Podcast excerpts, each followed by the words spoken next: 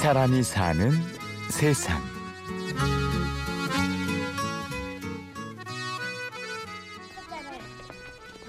자, 너희들 감나무가 얼마나 빨갛게 익었나? 감이 저기 어, 감나무 찾아가자. 감나무. 하나만 어. 어딨냐, 감나무가? 아이들의 환하고 우렁찬 목소리가 나무들 사이로 울려 퍼지는 곳.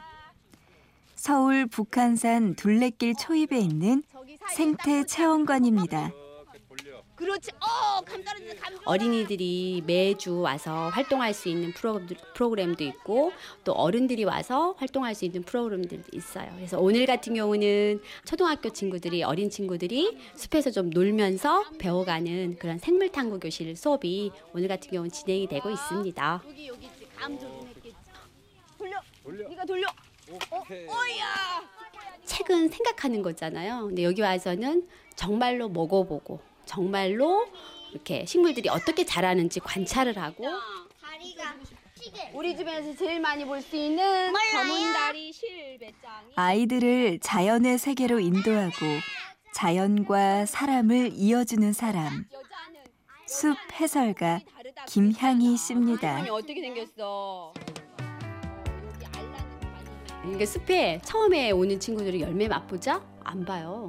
어, 그 더럽다고 생각해요. 그러니까 자연을 우리는 가꾸어야 되고, 이렇게 무슨 뭔가 소독해야 되고 씻어야 되고 막 이렇게 생각을 해요. 그런데 여기 와서 그냥 녹아나면서 그냥 자연스럽게 맛도 보게 되고 아 이런 우리 곁에 이런 식물도 있고 사실은 우리가 슈퍼에서 사는 것들이 다 원래는 고향은 숲이었다 하는 걸 알게 되는 거잖아요. 그래서 마음이 닫았던 마음을 딱 이렇게 열게 돼요.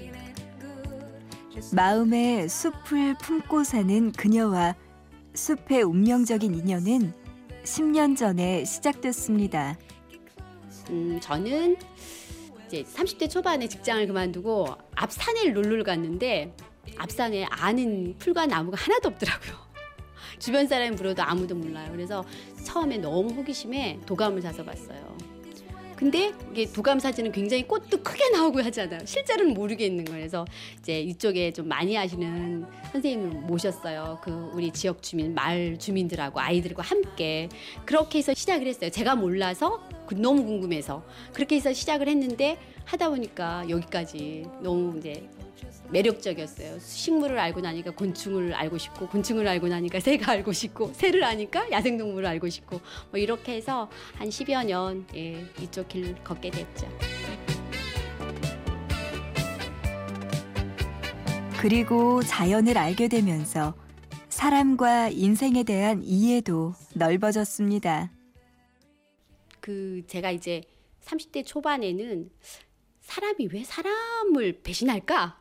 또 사람이 왜 사람한테 상처를 주지? 이런 생각을 참 많이 했어요. 그래서 그랬는데 숲에 이렇게 오면서 하, 그냥 무심결에 나무 위에서 오늘 생사를 왔다 갔다 하는 곤충들을 보고 그냥 무심하게 씨앗들이 툭 터져서 땅에 떨어지고 하는 걸 보면서 너무 사람들이 많은 걸 생각하는구나. 너무 많은 삶의 의미를 부여하는구나. 저들은 그냥 그냥 오늘 누군가에 먹히면 먹히는 대로 어, 툭 떨어지면 툭 떨어지는 대로 어떤 내 주변의 환경을 탓하지 않더라고요. 그래서 나한테 인생에 큰 메시지를 주는 거예요. 그러니까 숲에 오면 딱 이렇게 마음이 슬플 때나 뭐 계절을 이렇게 가을이 오면 또 무수해졌잖아요. 그럴 때 그냥 무심하게 숲길을 걷다 보면 마음이 무심해지더라고요. 그래서 예, 인생의 어떤 큰 스승과 같은 게 저한테는 자연이었어요. 엉킨 머리카락 같은 마음은 풀어주고 상처난 마음은 아물게 해주는 힘. 김양희 씨는 자연에는 조용하지만 큰 힘이 있다고 말합니다. 체험관에 처음에 오시는 어른들이나 또 아이들이나 표정이 어두워요. 예. 사람들이 이렇게 무겁다고 할까요? 그리고 어디 가서 너무 전투적으로 배워야 한다고 생각해요. 예. 근데 어느덧 그냥 그냥 즐기거든요. 전 아이들하고도 그냥 뭐, 뭐 시끄럽게 떠들고 이렇게 하다 보면 표정이 밝아져요.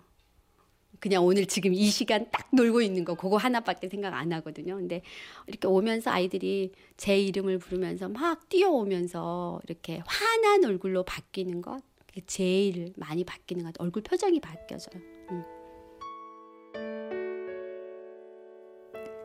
나뭇잎은 그해 가장 화려한 빛깔로 세상을 밝힙니다. 가을마다 우리에게 잠시 쉬어가라고 찬란한 등불을 켜두는 거죠.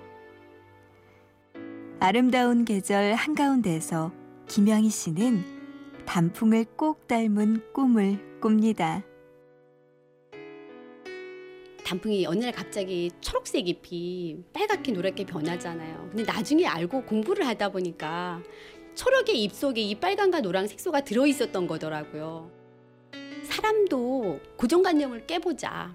왜냐하면 다른 사람들이 나를 초록으로만 알고 있던 시간들이 있었을 거예요. 그런데 내 안에 빨강도 있고 노랑도 있고 갈색도 들어있지 않나? 단풍나무처럼 내 안에 들어있는 색깔 꺼내보면 어떨까? 그래서 10월에 단풍을 보면 나는 올해 또 어떤 색깔의 옷을 입고 살았나 이런 생각해요. 그리고 이 단풍처럼 여러 색깔의 나를 한번 체험해보고 이 생을 마무리하는 게 저의 소원이에요. 이 사람이 사는 세상. 지금까지 나무들의 친구이자 자연과 아이들을 이어주는 사람, 김향희 씨를 만나봤습니다. 취재 구성의 신소영, 연출 신성훈, 내레이션의 구운영이었습니다. 고맙습니다.